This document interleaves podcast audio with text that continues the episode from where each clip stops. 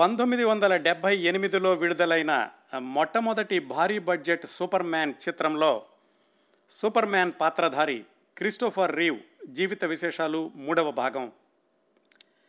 Christopher Reeve నట జీవితంలోనూ వ్యక్తిగత జీవితంలోనూ కూడా ఎన్నో ఆసక్తికరమైన మలుపులున్నాయి.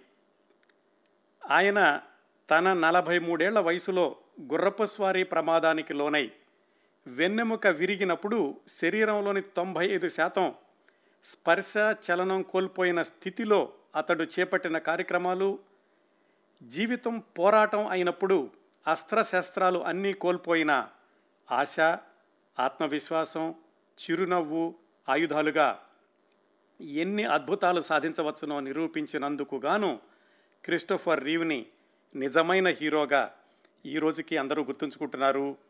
ఆయన జీవితంలోని స్ఫూర్తిని తాము ఆదర్శంగా భావిస్తున్నారు చాలామంది. ఆయన అభిమానులు తెలిసిన వారు కూడా. గత రెండు వారాల్లో క్రిస్టోఫర్ రీవ్ బాల్యం నుంచి సూపర్ మ్యాన్ చిత్రానికి ఇంటర్వ్యూ పిలుపు వచ్చే వరకు అనేక విశేషాలు తెలుసుకున్నాం. వాటిని క్లుప్తంగా గుర్తు తెచ్చుకుందాం. రెండున్నర సంవత్సరాల వయసులోనే అమ్మా నాన్న విడిపోవడంతో మొదలైన బాల్యంలో మానవ సంబంధాల గురించిన కన్ఫ్యూజన్ స్థితిలో పెరిగాడు క్రిస్టోఫర్. ఆ అసందిగ్ధ దశ నుంచి తనని తాను సంభాళించుకోవడానికని నటన వైపు దృష్టి మరల్చి హై స్కూల్ పూర్తయ్యేసరికే ప్రొఫెషనల్ నటులతో కలిసి దాదాపుగా పాతిక ముప్పై వరకు నాటకాల్లో నటించాడు.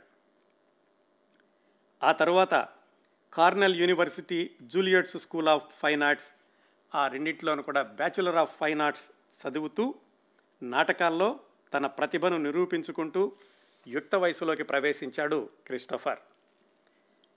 టీవీ సీరియల్ నాటకాలతో పేరు డబ్బు కూడా సంపాదించేశాడు. ఇరవై ఒక్క సంవత్సరాల వయసుకి పైలట్ లైసెన్స్ తీసుకున్నాడు.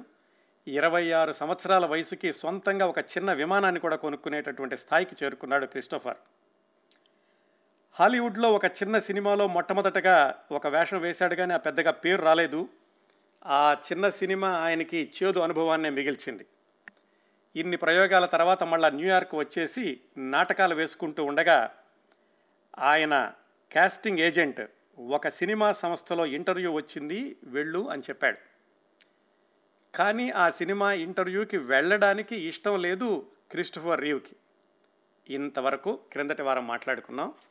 ఇక్కడి నుంచి ఈరోజు ప్రారంభించి మిగతా విశేషాలు తెలుసుకుందాం. ఆ ఇంటర్వ్యూకి వెళ్ళడానికి క్రిస్టోఫర్కి ఎందుకు ఇష్టం లేదు అంటే రెండు మూడు కారణాలు ఉన్నాయి. ఒకటి ఆ మొట్టమొదటగా నటించినటువంటి చిన్న సినిమాలో పెద్దగా మంచి అనుభవం లేకపోవడము. పైగా ఎక్కడున్నా కానీ ఆయన దృష్టంతా నాటకాల వైపే ఉండేది. ఈ ఇంటర్వ్యూకి వెళ్ళు అని ఏజెంట్ చెప్పిన సమయంలో ఆయన న్యూయార్క్లో మై లైఫ్ అని ఆ నాటకం వేస్తున్నాడు.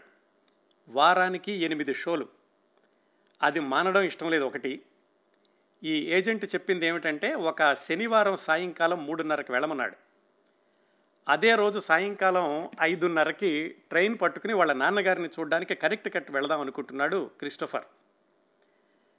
పైగా ఈ ఇంటర్వ్యూ అయ్యేదా అవ్వందా అదేమి పెద్దగా ఆడిషన్ కూడా కాదు కేవలం ఇంటర్వ్యూ మాత్రమే. ఇవన్నీ ఆలోచించుకుని ఏజెంట్కి చెప్పాడు నాకు కుదరదు నేను ఎలాగో ఐదున్నరకి ట్రైన్కి వెళ్ళిపోతాను అని. అయితే ఏజెంట్ ఒప్పించాడు. ఏమనంటే ఇది చాలా పెద్ద నిర్మాణ సంస్థ. ఆ సినిమా పేరు కానీ వాళ్ళ పేర్లు కానీ తెలియవు కానీ చాలా ఉపయోగం ఉంటుందని చెప్పి అక్కడ ఉన్నటువంటి మన ఏజెంట్ చెప్తున్నాడు. వాళ్ళు తీయబోయేటటువంటి భారీ బడ్జెట్ సినిమాలో ప్రముఖమైన నటుల్ని చాలామందిని వెతికారు. ఎవరు వాళ్ళకి నచ్చలేదు. దాదాపుగా రెండు వందల మంది ఔత్సాహిక నటులను కూడా ఆడిషనింగ్ చేశారు. వాళ్ళలోనూ ఎవరూ నచ్చలేదు. నీ బయోడేటాని పైన పెట్టిన ప్రతిసారి వాళ్ళు కింద పడేస్తున్నారు. కానీ మన కాస్టింగ్ ఏజెంట్ అక్కడ ఉన్నతను ఆ దర్శకుడితోటి నిర్మాతతోటి ఒప్పించి ఇన్ని రోజుల తర్వాత నీకు ఇంటర్వ్యూ ఇప్పించాడు. దీని వెనకాల ఇంత కథ నడిచింది. నీ మీద నాకు నమ్మకం ఉంది. తప్పనిసరిగా వెళ్ళు. మూడున్నరకి కేవలం ఇంటర్వ్యూ కదా. ఐదున్నరకు నువ్వు ఎలాగైనా అక్కడి నుంచి వెళ్ళొచ్చులే నేను ఏర్పాటు చేస్తాను అని ఒక విధంగా చాలా వరకు ఒప్పించి క్రిస్టోఫర్ రీవ్ని ఆ ఇంటర్వ్యూకి వెళ్ళేలాగా చేశాడు ఆయన కాస్టింగ్ ఏజెంట్ స్టార్క్. అయితే ఆ తర్వాత క్రిస్టోఫర్ రీవ్ ఈ విశేషాలన్నీ గుర్తు చేసుకుంటూ చెప్పాడు. అది న్యూయార్క్లో కాబట్టి వెళ్ళాను. బహుశా వేరే ఊరైతే కనుక వెళ్ళి ఉండేవాడిని కాదు అని. ఆ రోజు ఆ ఇంటర్వ్యూకి వెళ్ళాడు. అది పంతొమ్మిది వందల డెబ్భై ఏడు జనవరిలో. ఆ ఇంటర్వ్యూకి వెళ్ళాక అక్కడ దర్ దర్శకుడు నిర్మాత ఆయనతో మాట్లాడారు. మాట్లాడి పంపించేశారు. పెద్ద దాని గురించి కూడా పట్టించుకోలేదు క్రిస్టోఫర్. ఏదో అవుతుందిలే అవుతుంది అనుకున్నాడు అది అయిపోయాక అక్కడి నుంచి వాళ్ళ నాన్నగారి దగ్గరికి వెళ్ళాడు. శనివారం అది. మళ్ళా సోమవారం ఇంటికి వచ్చేసరికి ఆయన ఇంటి ముందు పెద్ద ప్యాకెట్ ఉంది. ఏమిటా అని దాన్ని తెరిచి చూశాడు. మూడు వందల పేజీల స్క్రిప్టు అది. దాని మీద రాసింది సూపర్ మ్యాన్ అని. ఆ సూపర్ మ్యాన్ మూడు వందల పేజీల స్క్రిప్ట్ నిర్మాత దర్శకుడు ఎందుకు రాసుకుని ఉంచుకున్నారంటే రెండు సినిమాలకి super man one super man two ఎలా ఉండాలి అనే దానికి వాళ్ళు స్పష్టమైన అవగాహనతోటి మూడు వందల పేజీల స్క్రిప్ట్ రాసుకున్నారు. అది క్రిస్టఫర్ రీవ్కి పంపించారు. దాంతోపాటుగా వాళ్ళు ఏం రాశారంటే ప్రాథమికంగా నువ్వు నాకు మాకు నచ్చావు కాకపోతే ఆడిషన్కి వెళ్ళాలి కెమెరా ముందు ఆడిషన్ చేయడానికి లండన్లో అక్కడ తీస్తాం ఎక్కువ సినిమా అందుకని ఆడిషన్ కూడా అక్కడ చేస్తాము రెండు మూడు వారాల్లో అక్కడికి రావడానికి సిద్ధంగా ఉండు అప్పటి వరకు నీకు ఈ పాత్ర పోషణ గురించి పాత్ర చిత్రణ గురించి అవగాహన రావడం కోసమని ఈ మూడు వందల పేజీల స్క్రిప్ట్ పంపిస్తున్నాము అని వాళ్ళు ఒక ఉత్తరంతో సహా పంపించారు. అది చూసి ఆశ్చర్యపోయాడు క్రిస్టోఫర్ రీవ్. అంతవరకు ఆయన వెళ్ళినటువంటి ఇంటర్వ్యూలన్నింటిలోనూ కూడా అందులో ఎంపిక అయ్యాక తానే క్యాస్టింగ్ డైరెక్టర్ దగ్గరికి వెళ్ళి అక్కడి నుంచి స్క్రిప్ట్ కలెక్ట్ చేసుకుంటూ ఉండేవాడు. అలాంటిది వాళ్ళే వాళ్ళంతట వాళ్ళే మూడు వందల పేజీల స్క్రిప్ట్ పంపించేసరికి వీళ్ళు మామూలుగా ఆషామాషి సినిమాలు తీసేవాళ్ళు కాదు చాలా సిన్సియర్గా తీస్తున్నారు అని ఆయనకు అనిపించింది. కాకపోతే మళ్ళా లండన్ వెళ్ళాక దానిలో ఎంపిక అవుతాడో లేదో తెలీదు. ఇక్కడ ఉన్న నాటకాల వాళ్ళని ఇబ్బంది పెట్టడం ఇష్టం లేదు. అందుకని వాళ్ళకి కబురు చేశాడు. నేను వారాంతంలో అయితేనే లండన్ రాగలను ఇలా వారం రోజుల్లో రాలేను నేను ఇక్కడ నాటకాలకు ఒప్పుకున్నాను అని. వాళ్ళు సరే అలాగేనని చెప్పి ఒక రెండు వారాల తర్వాత ఒక వారాంతంలో ఆయన్ని లండన్ తీసుకెళ్ళారు ఆడిషనింగ్ కోసం అని. లండన్ వెళ్ళేటప్పుడు ఫ్లైట్ ఎక్కినప్పుడు కూడా ఆయనకి దానిలో ఎంపిక అవుతానన్న నమ్మకం లేదు. సర్లే ఊరికే వెళ్ళొద్దాము. ఇక్కడ స్నేహితులందరికీ బహుమతులు తీసుకొచ్చినట్టుగా ఉంటుంది లండన్ వెళ్ళి. ఎప్పుడో చదువుకునేటప్పుడు వెళ్ళాను. మళ్ళీ ఇప్పుడు కూడా అక్కడ స్టూడియో ఎలా ఉంటుందో చూసినట్లు ఉంటుంది అన్న ఆలోచనతోటే ఆయన విమానం ఎక్కాడు లండన్ వెళ్ళడానికి. క్రిస్టోఫర్ రీవ్ లండన్ విమానం ప్రయాణం చేస్తూ ఉండగా మనం అసలు ఈ సూపర్ మ్యాన్ నేపథ్యం ఏమిటి? ఈ పాత్ర ఎప్పుడు పుట్టింది? ఈ క్రిస్టోఫర్ రీవ్ని వాళ్ళు అనుకుంటూ ఆ సినిమా నిర్మాణానికి ప్రారంభిస్తున్నటువంటి ఆ రోజుల వరకు కూడా ఈ సూపర్ మ్యాన్ పాత్ర ఎలా ప్రయాణించిందో క్లుప్తంగా తెలుసుకుందాం. సూపర్ మ్యాన్ పాత్ర గురించి తెలుసుకోవడానికి మనం ఎనభై ఐదు సంవత్సరాల వెనక్కి వెళ్ళాలి. పంతొమ్మిది వందల ముప్పై రెండులో అమెరికాలో క్లీవ్ల్యాండ్లో ఇద్దరు స్నేహితులు ఉన్నారు హై స్కూల్లో చదువుకుంటున్నారు. ఒక ఆయన పేరు జెర్రీ సీగల్ రెండో కుర్రాడి పేరు జో షస్టర్. వాళ్ళిద్దరూ కూడా మంచి మిత్రులు స్కూల్లో ఉండగానే ఇందులో జెర్రీ సీగల్ అనే అతనికి రాయడం అలవాటు. ఏదైనా కథలు కానీ చిన్న చిన్న స్కిట్స్ లాంటివి. ఈ జో షస్టర్ అనే ఆయన బొమ్మలు వేస్తూ ఉండేవాడు. వాళ్ళిద్దరూ కలిసి ఏదైనా సరే సరికొత్తగా చేద్దాము అని ఆలోచించారు. ఆలోచిస్తూ వాళ్ళు ఏమి ఉంటుందా అని చర్చించుకోవడం ప్రారంభించారు. ఇంకా హై స్కూల్లో ఉన్న పిల్లలే వాళ్ళు. కొన్ని రోజులకి ఈ జెర్రీ సీగల్ అనే అతను ఒక శాస్త్రపరమైనటువంటి సైంటిఫిక్ ఒక చిన్న స్కిట్ ఏదో రాశాడు. దానికి బొమ్మలేసి పంపించాడు జో షస్టర్ అది ఎవరో మ్యాగజైన్ వాళ్ళు వేసుకున్నారు. దాంతో ఈ జెర్రీ బాగా ఆలోచించి ఒక కొత్త పాత్రని కనిపెట్టాడు.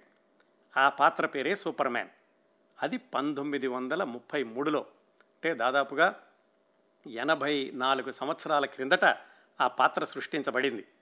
ఆ పాత్ర సృష్టించాక దానికి కార్టూన్ లాగా బొమ్మలేశాడు ఈ జో అన్న అతను వీళ్ళిద్దరూ కలిసి ఒక స్ట్రిప్ కామిక్ లాగా వేసి ఒక స్ట్రిప్ స్టోరీ లాగా వేసి అంటే ఒక నాలుగైదు బొమ్మలు అడ్డంగా వచ్చేలాగా అది ఎవరైనా పేపర్ వాళ్ళు వేసుకుంటారా అని రకరకాల పేపర్ల వాళ్ళ దగ్గరికి వెళ్ళారు. దాదాపుగా ఐదు సంవత్సరాలు వాళ్ళు ఆ స్ట్రిప్ స్టోరీస్ పట్టుకుని అన్ని పేపర్లకి వెళ్ళారు. ఎవ్వరూ కూడా వాళ్ళని దగ్గరకు రానివ్వలేదు. ఇదేముంది ఇది ఎవరు చదవరు అని చెప్పి వెనక్కి పంపించారు ఒక ఐదు సంవత్సరాల తర్వాత అంటే పంతొమ్మిది వందల ముప్పై ఎనిమిదిలో డీసీ కామిక్స్ అనేటటువంటి సంస్థ వాళ్ళు ఈ పిల్లలిద్దరూ చెప్పినటువంటి పిల్లలంటే అప్పటికి పెద్దవాళ్ళు అయ్యారనుకోండి జెర్రీ సీగల్ జోషెస్టర్ వాళ్ళు చెప్పినటువంటి ఈ సూపర్ మ్యాన్ కామిక్ స్టోరీని తీసుకుని వాళ్ళు కామిక్ బుక్స్ లాగా ప్రచురించడం ప్రారంభించారు పంతొమ్మిది వందల ముప్పై ఎనిమిది ఏప్రిల్లో. అది మొట్టమొదటిసారిగా సూపర్ మ్యాన్ అనే పాత్ర పాఠకులకు చేరింది ప్రేక్షకులకు కాదండి. ఇంకా అది చదివే వాళ్ళకి మాత్రమే చేరింది. ఆ డీసీ కామిక్స్ వాళ్ళే చాలా సంవత్సరాలు బహుశా ఇప్పటికి కూడా అనుకుంటాను. ఈ సూపర్ మ్యాన్ పాత్రకి కాపీ రైట్స్ వాళ్ళ దగ్గర ఉన్నాయి ఎప్పుడు పంతొమ్మిది వందల ముప్పై ఎనిమిది నుంచి. అది పుస్తకాల్లో వచ్చి పిల్లలకి ముఖ్యంగా పిల్లలని వాళ్ళు టార్గెట్ చేసుకుంటూ ఆ పాత్రను సృష్టించారు. సాహసాలు చేసేటటువంటి సూపర్ మ్యాను అతనిలో ఉండేటువంటి జాలి కరుణ దయ సాహసం వీటన్నిటినీ కూడా క్రోడీకరిస్తూ. అది పంతొమ్మిది వందల ముప్పై ఎనిమిదిలో ఆ పుస్తకం వచ్చాక పంతొమ్మిది వందల నలభై ఒకటిలో అంటే ఒక మూడు సంవత్సరాలకి పారమౌంట్ పిక్చర్స్ వాళ్ళు ఆ పాత్ర ఆధారంగా ఒక యానిమేషన్ ఫిలిమ్స్ లాంటివి ఒక పదిహేను పదహారు తీశారు. అది కూడా ఎంతసేపు ఉంటుంది? ఒక్కొక్కటి ఎనిమిది నుంచి పది నిమిషాలు నిడివి మాత్రమే ఉంటుంది. మనుషులు లేరు. దాంట్లో కేవలం బొమ్మలతో చిత్రీకరించి గీసి ఆ చిత్రాలు తీశారు. ఆ తర్వాత ఐదు సంవత్సరాలకి మొట్టమొదటిసారిగా ఒక మనిషి సూపర్ మ్యాన్ పాత్రను ధరిస్తూ ఒక చిన్న సినిమా అది కూడా పూర్తి సినిమా పూర్తి నిడివి సినిమా అనడానికి లేదు. ఒక చిన్న డాక్యుమెంటరీ లాంటిది లేదా ఒక ఇరవై నిమిషాలు అరగంట ఉండేటటువంటి చిత్రం పంతొమ్మిది వందల నలభై ఎనిమిదిలో వచ్చింది. దాంట్లో మొట్టమొదటిసారిగా సూపర్ మ్యాన్ మనిషి రూపంలో కనిపించాడు. అంటే ఒక నటుడు సూపర్ మ్యాన్గా నటించినటువంటి మొట్టమొదటి చిత్రం పంతొమ్మిది వందల నలభై ఎనిమిదిలో వచ్చింది. ఆ పాత్ర వేసిన ఆయన పేరు కిర్క్ ఎలెన్ మనం రికార్డుల పరంగా చెప్పాలంటే మొట్టమొదటి సూపర్ మ్యాన్ పాత్రధారి ఎవరు అంటే కిర్క్ యాలెన్ పంతొమ్మిది వందల నలభై ఎనిమిదిలో ఆ చిన్న సినిమా వచ్చింది. దానికి వరుసనే మళ్ళీ రెండేళ్ళ తర్వాత atom man versus Superman అని వాళ్ళే ఇంకొకటి తీశారు. మరి ఆ రోజుల్లో ఈ సూపర్ మ్యాన్ ఆకాశంలో ఎగరడం ఇవన్నీ ఎలా తీసుంటారు? పంతొమ్మిది వందల నలభై ఎనిమిది పంతొమ్మిది యాభైలో దానికి ఏం చేశారంటే వాళ్ళు డ్రాయింగ్ బోర్డు మీద బొమ్మలు గీసి ఎగిరేటటువంటి దృశ్యాలు వచ్చినప్పుడు మాత్రం ఆ బొమ్మలు చూపించి మామూలప్పుడు మాత్రం మనిషిని చూపించారు. అది పంతొమ్మిది వందల యాభై వరకు జరిగింది. పంతొమ్మిది వందల యాభై ఒకటిలో పూర్తి నిడివి చిత్రం అంటే ఒక సినిమాలాగా యాభై ఎనిమిది నిమిషాలు నిడివి ఉన్నటువంటి చిత్రం వచ్చింది. అది మొట్టమొదటిగా వచ్చినటువంటి ఫీచర్ ఫిలిం అని చెప్పుకోవచ్చు సూపర్ మ్యాన్ గురించి. దాని పేరు Superman and the mole man. ఆ పేరుతోటి వచ్చినటువంటి మొట్టమొదటి కాస్త పూర్తి నిడివిగల సూపర్ మ్యాన్ చిత్రం. దాంట్లో సూపర్ మ్యాన్ పాత్ర ధరించింది జార్జ్ రీవ్స్. యాదృచ్ఛికంగా మనం మాట్లాడుకుంటోంది క్రిస్టోఫర్ రీవ్. ఆ మొట్టమొదటిగా వచ్చినటువంటి పూర్తి స్థాయి చలనచిత్రంలో సూపర్ మ్యాన్ పాత్ర ధరించింది జార్జ్ రీవ్. ఇది పంతొమ్మిది వందల యాభై ఒకటి వరకు జరిగింది.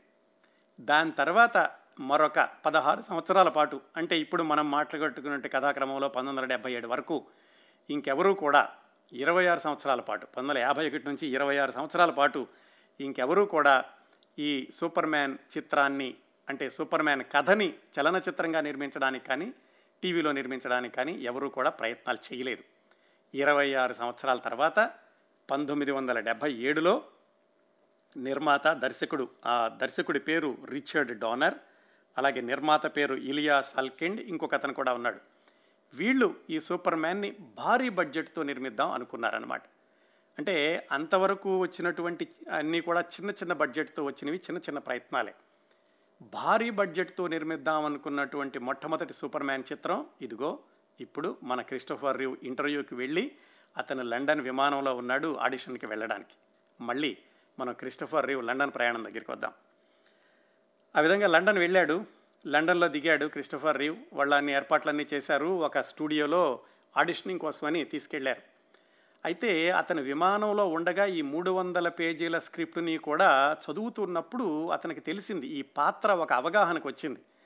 ఈ పాత్రలో సాహసం ఉంది. ధైర్య సాహసాలతో పాటుగా తెలివితేటలు ఉన్నాయి ఈ పాత్రను నటించాలంటే కనుక నటుడిగా నాకు చాలా సవాల్ అవుతుంది ఎలాగైనా సరే ఈ అవకాశాన్ని పోగొట్టుకోకూడదు. నేనే తెచ్చుకోవాలి అన్నటువంటి ఆ పట్టుదల విమాన ప్రయాణంలో స్క్రిప్ట్ చదువుతున్నప్పుడు వచ్చింది అని రాసుకున్నాడు ఆయన. దాంతో ఎలాగైనా సరే వాళ్ళు ఇచ్చినటువంటి ఆడిషన్లో పాస్ అవ్వాలనే పట్టుదలతోటి అతను లండన్లో దిగాక ఆడిషనింగ్కి వెళ్ళాడు. వాళ్ళు స్టూడియోలోకి తీసుకెళ్ళి ఆయనకి వేషం అంతా వేసి ఏవో దానిలో కొన్ని సంభాషణలు ఇచ్చి కొన్ని సన్నివేశాలు ఇచ్చి చేయమన్నారు. అవన్నీ చేశాడు. దాంతో ఆ ఆడిషనింగ్ అయిపోయి హోటల్కి వచ్చేటప్పుడు కారు డ్రైవర్ చెప్పాడట. మీతో ఒక మాట నేను చెప్పకూడదు కానీ చెబుతున్నాను. దాదాపుగా మీరు సెలెక్ట్ అయినట్లే అని. ఆ విధంగా ఆడిషన్ పూర్తి చేసుకుని మళ్ళా న్యూయార్క్ వచ్చేశాడు క్రిస్టఫర్ రీవ్. వచ్చినటువంటి కొద్ది రోజులకే ఆయనకి శుభ సమాచారం అందింది. నువ్వే సెలెక్ట్ అయ్యావు సూపర్ మ్యాన్ గాను. మా భారీ బడ్జెట్ సినిమాలో నువ్వే సూపర్ మ్యాన్వి అని నిర్మాత దర్శకుడు కబురు చేశారు క్రిస్టఫర్ రీవ్కి.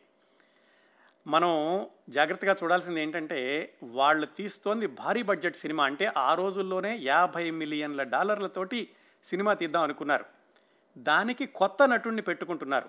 క్రిస్టోఫర్ రీవ్ అప్పటి వరకు కూడా ఈ స్టేజీ నాటకాలు చూసే వాళ్ళకి తెలుసు కానీ ఏదో టీవీ చూసే వాళ్ళకి తెలుసు కానీ సినిమా వాళ్ళకి అతను కొత్త నటుడి కిందే లెక్క. కొత్త నటుడితోటి యాభై మిలియన్ల డాలర్లతో సినిమా తీయడం అంటే ఆ రోజుల్లో చాలా అత్యంత సాహసం.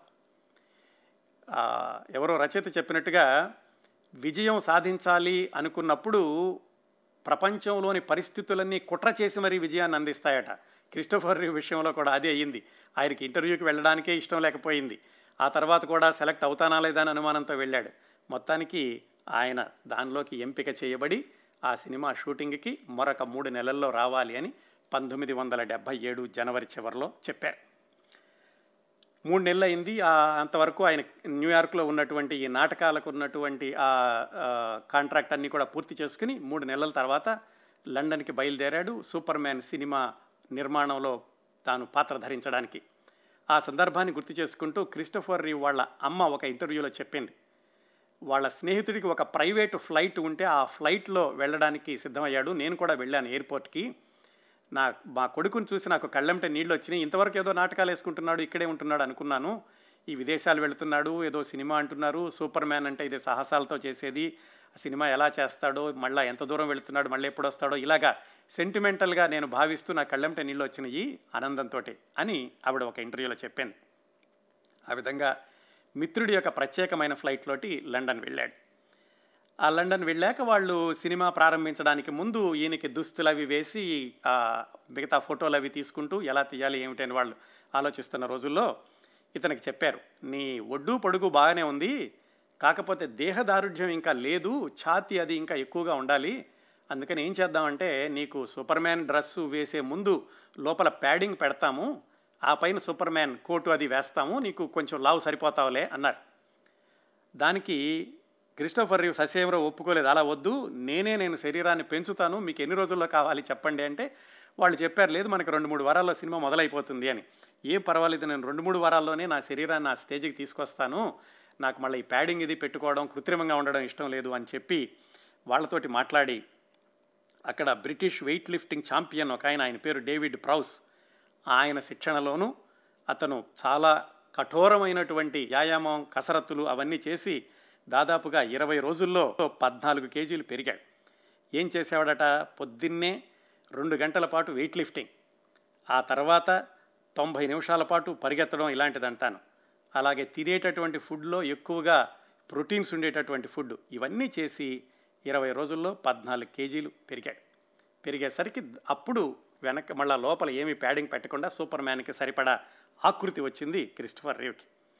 అలా అన్నీ సిద్ధమయ్యాక షూటింగ్ ప్రారంభమైంది పంతొమ్మిది వందల డెబ్భై ఏడు మధ్యలో. అలా పంతొమ్మిది వందల డెబ్బై ఏడు మధ్యలో ప్రారంభమైనటువంటి సూపర్ మ్యాన్ చిత్రం షూటింగ్ దాదాపుగా సంవత్సరంన్నర జరిగింది. ఆ సంవత్సరంన్నరలో కూడాను రెండు చోట్ల జరిగింది. ఇండోర్ అంతా కూడానేమో లండన్లో తీశారు. అవుట్డోర్కి వచ్చేసరికి న్యూయార్క్ వచ్చారు. ఎందుకంటే న్యూయార్క్ భవనాలు అక్కడ సూపర్ మ్యాన్ దొంగలను పట్టుకోవడం పిల్లలకి సహాయం చేయడం ఇలాంటి సీన్లన్నీ న్యూయార్క్లో బయట తీశారు. ముందుగా లండన్ షూటింగ్ గురించి తెలుసుకుని తర్వాత న్యూయార్క్ షూటింగ్కి వద్దాం. ఈ లండన్ షూటింగ్లో ఇండోర్లో చేసేవాళ్ళు అక్కడ కూడా ఫైటింగ్స్ ఇలాంటివి వచ్చినప్పుడు కూడా డూపులు వద్దు నేనే చేస్తానని తను స్వయంగా చేసేవాడు. ఎందుకంటే అప్పటికే సాహసాలతో కూడా పెరిగిన తను అందుకని చెప్పి డూపులు వద్దు అని తనే అన్నిటినీ కూడా చేసేవాడు. అక్కడ ఆ స్టూడియోలోనూ అలాగే ఆ తర్వాత బయట న్యూయార్క్లో కూడా ఏమిటంటే ఈ సూపర్ మ్యాన్ ఎగిరినట్టు చూపించడానికి అప్పట్లో ఇంకా గ్రాఫిక్స్ లేదు కాబట్టి అతనికి ఒక ఇనప కొక్కి వేసి వీపుకి ఆ డ్రెస్ లోపల అక్కడ నుంచి పైకి వేలాడదీస్తూ ఉండేవాళ్ళు. అలాగా గంటల తరబడి వేలాడుతూ నటించాడు ఆ సినిమాలో స్టూడియో లోపల కూడాను. అయితే ఆ బ్రిట్ లండన్లో ఈ షూటింగ్ జరుగుతున్న రోజులు చాలా ఒంటరితనం భావిస్తూ ఉండేవాడట. ఎందుకంటే న్యూయార్క్లో ఉంటే అంత నాటకాలు వేసేవాళ్ళు అందరూ ఉండేవాళ్ళు. ఇక్కడ ఎంత స్టూడియో వాళ్ళు అలాగే సినిమా ఈ సిబ్బంది అందరూ ఉన్నా కానీ హోటల్కి వెళ్ళాక చాలా ఒంటరితనంగా భావిస్తూ ఉండేవాడట. తను రాసుకున్నాడు తన ఆత్మకథలో ఇదంతాను. ఆ సమయంలో అతనికి ఒక మహిళ పరిచయం అయ్యింది లండన్లో ఈ షూటింగ్ జరుగుతున్న రోజుల్లో. ఆమె పేరు గే ఎక్స్టన్. ఆవిడ అక్కడ మోడల్ ఎగ్జిక్యూటివ్గా పనిచేస్తూ ఉండేది. ఒకసారి పరిచయం అయ్యాక తరచూ కలుసుకుంటూ ఉండేవాళ్ళు. అది ఆ స్నేహం పెరిగి పెరిగి దాదాపుగా ఈ సంవత్సరంన్నర అయ్యి లండన్లో షూటింగ్ అయిపోయే స్టేజ్కి వచ్చేసరికి వాళ్ళ యొక్క అనుబంధం తీవ్రతరమైంది. మరి తీవ్రతరమైనటువంటి అనుబంధంతో తర్వాత వివాహం చేసుకున్నారా లేదా? ఏమైంది? ఆ విషయాలు తెలుసుకోబోయే ముందు అసలు న్యూయార్క్లో షూటింగ్ ఎలా జరిగింది? ఈ సినిమా విడుదల ఎలా జరిగింది తెలుసుకున్నాక అప్పుడు మళ్ళా ఈ గే ఎక్స్టన్ తోటి ఈ స్టీ క్రిస్టోఫర్ రివ్ యొక్క సంబంధం ఎలా కొనసాగిందో తర్వాత తెలుసుకుందాం. న్యూయార్క్ విషయానికి వస్తే అక్కడ అవుట్డోర్లో షూటింగ్ చేశారు ఈ సూపర్ మ్యాన్ వన్ చిత్రాన్ని.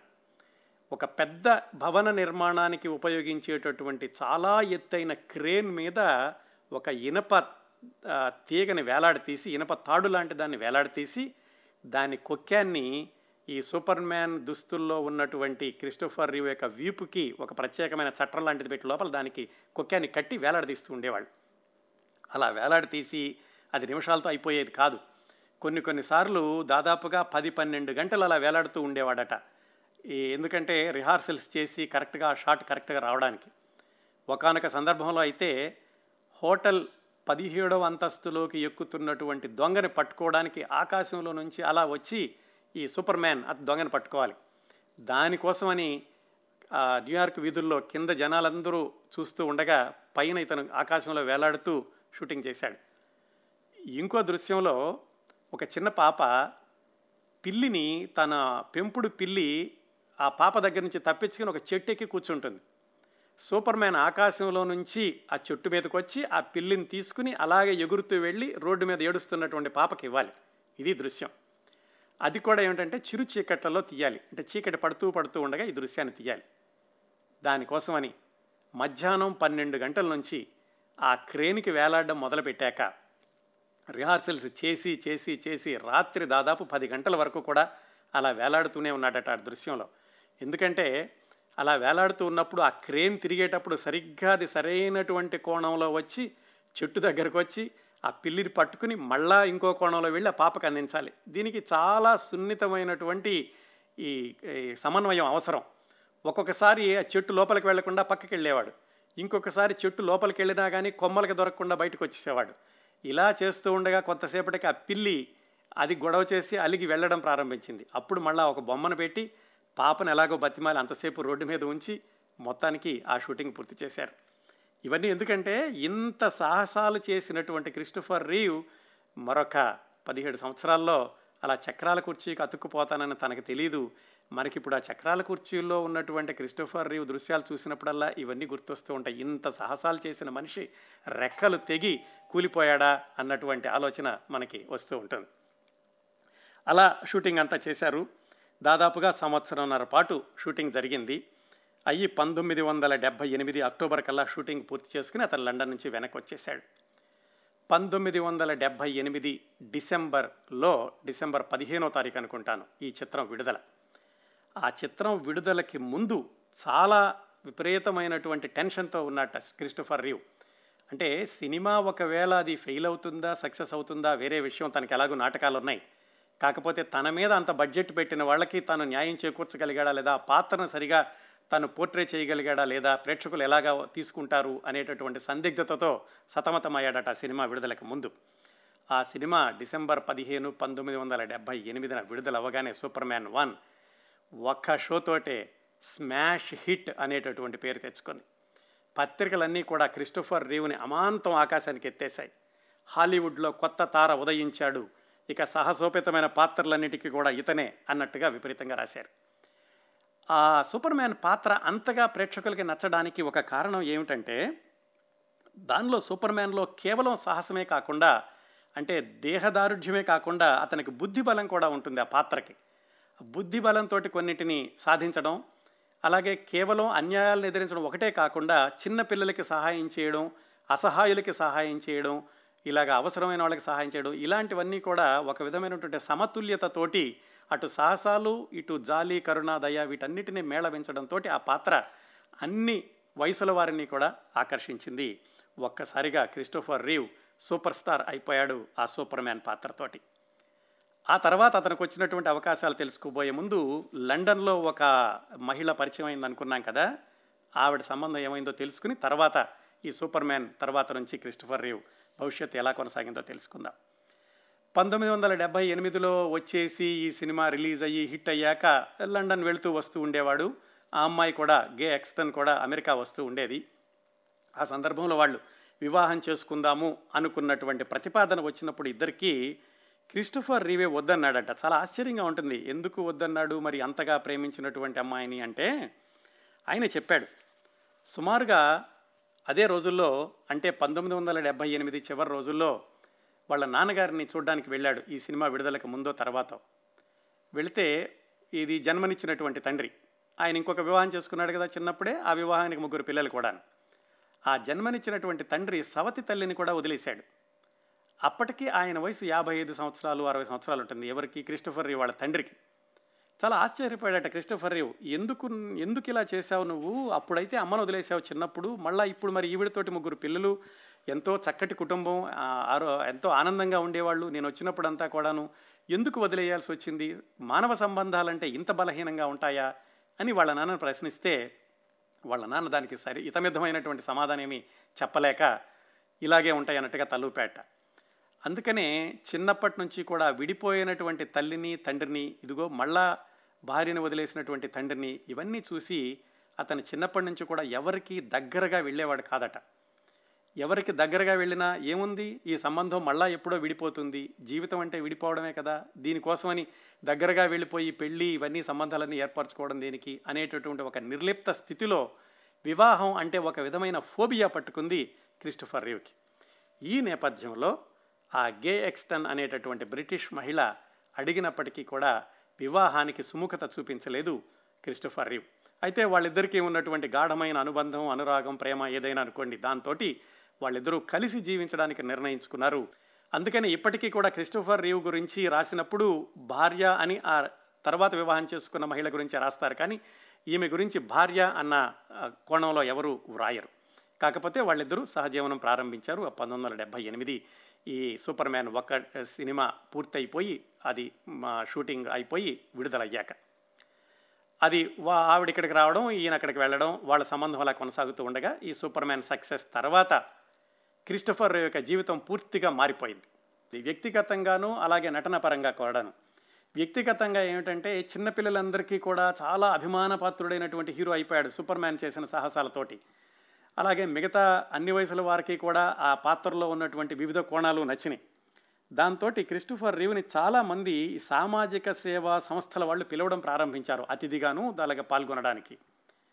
చిన్నప్పటి నుంచి కూడా క్రిస్టోఫర్ రీవ్కి ఈ వాతావరణ పర్యావరణ పరిరక్షణ ఇలాంటివంటే కూడా చాలా ఆసక్తిగా ఉండేది. అలాగే సామాజిక విషయాల మీద కూడా ఆయన చాలా ఆసక్తి కనపరుస్తూ ఉండేవాడు. స్కూల్లో ఉన్న రోజుల్లోనే వియత్నాం యుద్ధం జరుగుతున్నప్పుడు యుద్ధ విరాళాలకి సేకరణ విరాళాలు సేకరణ కోసం ప్రయత్నించడం ఇలాంటివన్నీ కూడా చేశాడు. ఆ తర్వాత కాలేజీలో చదువుతున్నప్పుడు పర్యావరణ పరిరక్షణ కోసం పనిచేసేటటువంటి సంస్థలకు సహాయం చేస్తూ ఉండేవాడు. ఆ సేవాభావం అనేది చిన్నప్పటి నుంచి కూడా ఆయనకి ఒకవైపు కొనసాగుతూనే వస్తోంది. దాంతో ఈ సూపర్ మ్యాన్ చిత్రం విడుదలయ్యాక మేక్ ఏ విష్ ఫౌండేషన్ అని వాళ్ళ అభ్యర్థన మేరకు ఈ చిట్ట చివరిలో ఉన్నటువంటి మరణానికి చేరువలో ఉన్నటువంటి రోగుల దగ్గరికి వెళ్ళి వాళ్ళ యొక్క కోరిక ప్రకారం వాళ్ళకి కనపడడం ఇలాంటివన్నీ కూడా చేశారు. అలాగే save a children save the children అని ప్రపంచవ్యాప్తంగా ఉన్నటువంటి ఒక సంస్థ దాంట్లో బోర్డ్ ఆఫ్ డైరెక్టర్గా కూడా చేరారు. అలాగే అదే సంవత్సరం ఈ స్పెషల్ ఒలింపిక్స్ జరుగుతుంటే దాంట్లో ట్రాక్ అండ్ ఫీల్డ్ కోచ్గా కూడా పనిచేశారు ఓజే సింసన్తో కలిసి. ఇలాంటి సామాజిక సేవా కార్యక్రమాల్లో కూడా పాలు పంచుకోవడం ప్రారంభించారు. ఆ సూపర్ మ్యాన్ వన్ చిత్రం విడుదలయ్యాక తనకు వచ్చినటువంటి పేరుతోటి. అదలా ఉండగా మరి తరువాత చిత్రం ఏమిటి? దేనిలో నటించాలి అనుకున్నప్పుడు ఒక విచిత్రమైనటువంటి సందిగ్ధ స్థితిలో పడ్డారు క్రిస్టోఫర్ రీవ్. ఎందుకంటే సినిమాలకైతే విపరీతమైనటువంటి ఆఫర్లు వచ్చినాయి ఆ వచ్చిన వాటిల్లో రెండు రకాలు. కొంతమంది ఏమో సూపర్ మ్యాన్ వేశాడు కాబట్టి వీళ్ళు వేరే పాత్రలు వేస్తాడో లేదో అని ఆలోచిస్తూ ఉన్నవాళ్ళు. కొంతమంది ఏమో సూపర్ మ్యాన్ పాత్ర వేశాడు కాబట్టి ఇలాంటి పాత్రలతోటే సినిమాలు తీద్దాం అనుకుని. ఆ రెండో రకం వాళ్ళు ఎక్కువ మంది అయ్యారు. ఆ వచ్చిన వాటన్నిటిలో కూడా ఏంటంటే ఏదో పోలీస్ ఆఫీసర్ పాత్ర డిటెక్టివ్ పాత్ర మళ్ళీ సూపర్ మ్యాన్ లాంటి ఒక సాహసాలు చేసే పాత్ర ఈ దుర్మార్గులను అణచివేయడం అన్నీ కూడా మోసపోసినటువంటి పాత్రలు రావడం ప్రారంభించినాయి. దాంతో కొన్ని నెలల పాటు ఆలోచించి ఇలాంటి పాత్రలు వేస్తే కనుక ఇలాగే ముద్రపడిపోతుంది అనుకుని అలాంటి పాత్ర కాకుండా పూర్తిగా భిన్నమైనటువంటి చిత్రాన్ని ఎంచుకున్నాడు. ఎందుకంటే తన హై స్కూల్లో నాటకాల్లో ప్రారంభించిన దగ్గర నుంచి కూడా చాలా సవాలుగా ఉండేటటువంటి పాత్రల్ని ధరించడం ఒక పాత్రకి ఒక పాత్రకి పోలిక లేకుండా ఉన్నటువంటి పాత్రలు ధరించడం దాన్ని ఎప్పుడు కూడా ఛాలెంజింగ్గా తీసుకుంటూ ఉండేవాడు క్రిస్టోఫర్ రివ్. అందుకని సూపర్ మ్యాన్ వన్ అవగానే సమ్వేర్ ఇన్ టైమ్ అని ఒక చిన్న రొమాంటిక్ సినీ చిత్రం దాంట్లో పాత్ర వేయడానికి ఒప్పుకున్నాడు. చాలామంది ఆశ్చర్యపోయారు. ఇదేంటి సూపర్ మ్యాన్ లాంటి చిత్రంలో వేసిన క్రిస్టోఫర్ రీవ్ ఇంత పేరు తెచ్చుకుని ఇలాంటి మామూలు సినిమాలో నటిస్తున్నాడు అని. కానీ పాత్ర పరంగా తనకు అది విభిన్నంగా ఉంటుందని సమ్వేర్ ఇన్ టైమ్ అని ఆ సినిమాలో నటించడానికి ఒప్పుకున్నాడు. అది పంతొమ్మిది వందల డెబ్భై తొమ్మిది మధ్యలోనే ఎప్పుడో షూటింగ్ ప్రారంభమైంది. అది మెసాచ్యుసెట్స్లో ఒక చిన్న ద్వీపం లాంటిది ఉంటుంది. ఆ ద్వీపంలో షూటింగ్ అంతా జరిగింది. విచిత్రం ఏంటంటే ఈ సమ్వేర్ ఇన్ టైమ్ అనే సినిమా డెబ్బై తొమ్మిది మధ్యలో మొదలైనప్పటికీ అది పూర్తయి విడుదలయ్యేసరికి పంతొమ్మిది వందల ఎనభై వరకు వచ్చింది. కాకపోతే ఆ సినిమా విడుదలయ్యాక ఆ నిర్మాతలు ఏమనుకున్నారంటే ముందుగా ఒక నాలుగైదు చోట్ల విడుదల చేసి ఎలా ఉంటుందో చూసి తర్వాత మొత్తం అమెరికా అంతా విడుదల చేద్దాం అనుకున్నారు. కానీ మొదటగా వచ్చినటువంటి స్పందనే పూర్తిగా వ్యతిరేకంగా వచ్చింది. ఎవ్వరూ కూడా ఈ సినిమా ఆడుతుందని చెప్పలేదు. దాంతో తర్వాత వాళ్ళు విడుదల చేసినా కానీ ఎవరు చూడలేదు. ఆ విధంగా క్రిస్టోఫర్ రీవ్ నటించినటువంటి రెండవ చిత్రం ఆయన అంచనాలకు భిన్నంగా పూర్తిగా పరాజయం పాలైంది. అయితే దీని కథ ఇంకా ఉంది.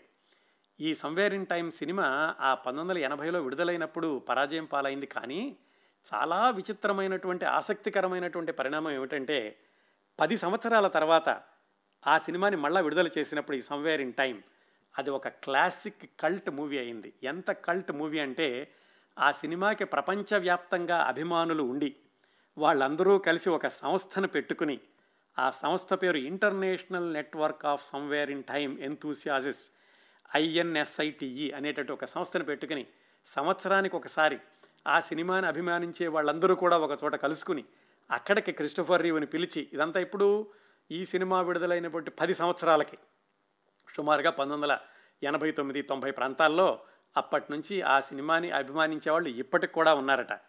ఇంకా ఆశ్చర్యం ఆ సినిమాని అభిమానించే వాళ్ళందరూ కలిసి పంతొమ్మిది వందల తొంభై ఏడులో క్రిస్టోఫర్ రీవ్కి ఈ ప్రమాదం జరిగి ఆయన చక్రాల కుర్చీ కత్తుకుపోయిన తర్వాత రెండు సంవత్సరాలకి ఆయన పేరు ఈ హాలీవుడ్లో వాక్ ఆఫ్ ఫేమ్లో ఉంచాలి అని వాళ్ళందరూ కూడా సిఫారసు చేసి దానికి అవసరమైనటువంటి నిధులు అవి సమకూర్చి ఆ హాలీవుడ్ వాక్ ఆఫ్ ఫేమ్లో క్రిస్టోఫర్ రీవ్ పేరు ఉండేలాగా చూశారు. అంతగా ఆ చిత్రాన్ని అభిమానించే వాళ్ళు ఆ తర్వాత కొనసాగారు. బహుశా ఇప్పటికి కూడా ఉండే ఉంటారు.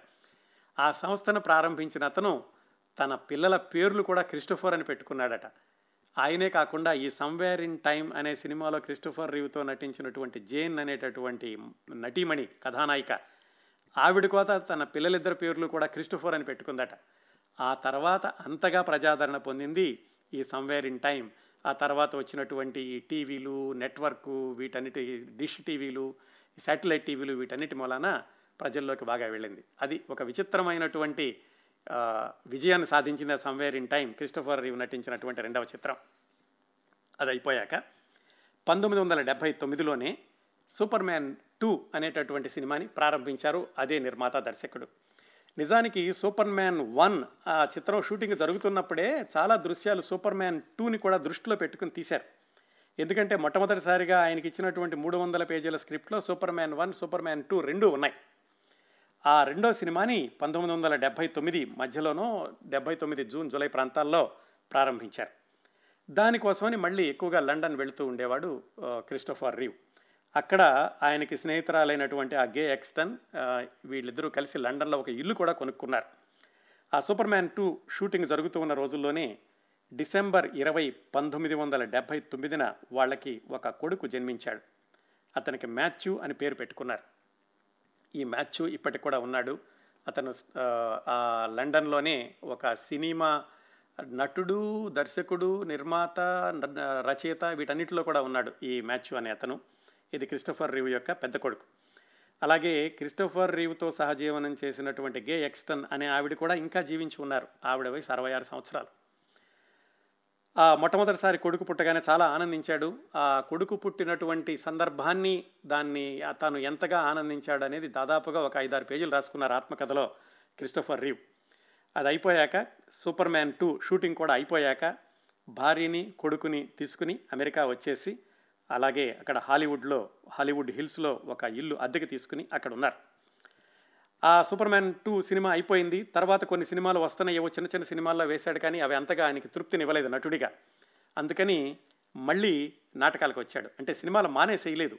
సినిమాల్లో నటిస్తున్నప్పటికీ కూడా ఈ నాటకాలు నా ప్రాణం నాటకాల్లోనే పుట్టాను కాబట్టి నా నటుడిని ఛాలెంజ్ చేసే పాత్రలు కావాలి అని మళ్ళీ న్యూయార్క్ వచ్చేసి అక్కడ నాటకాలు వేయడం ప్రారంభించాడు.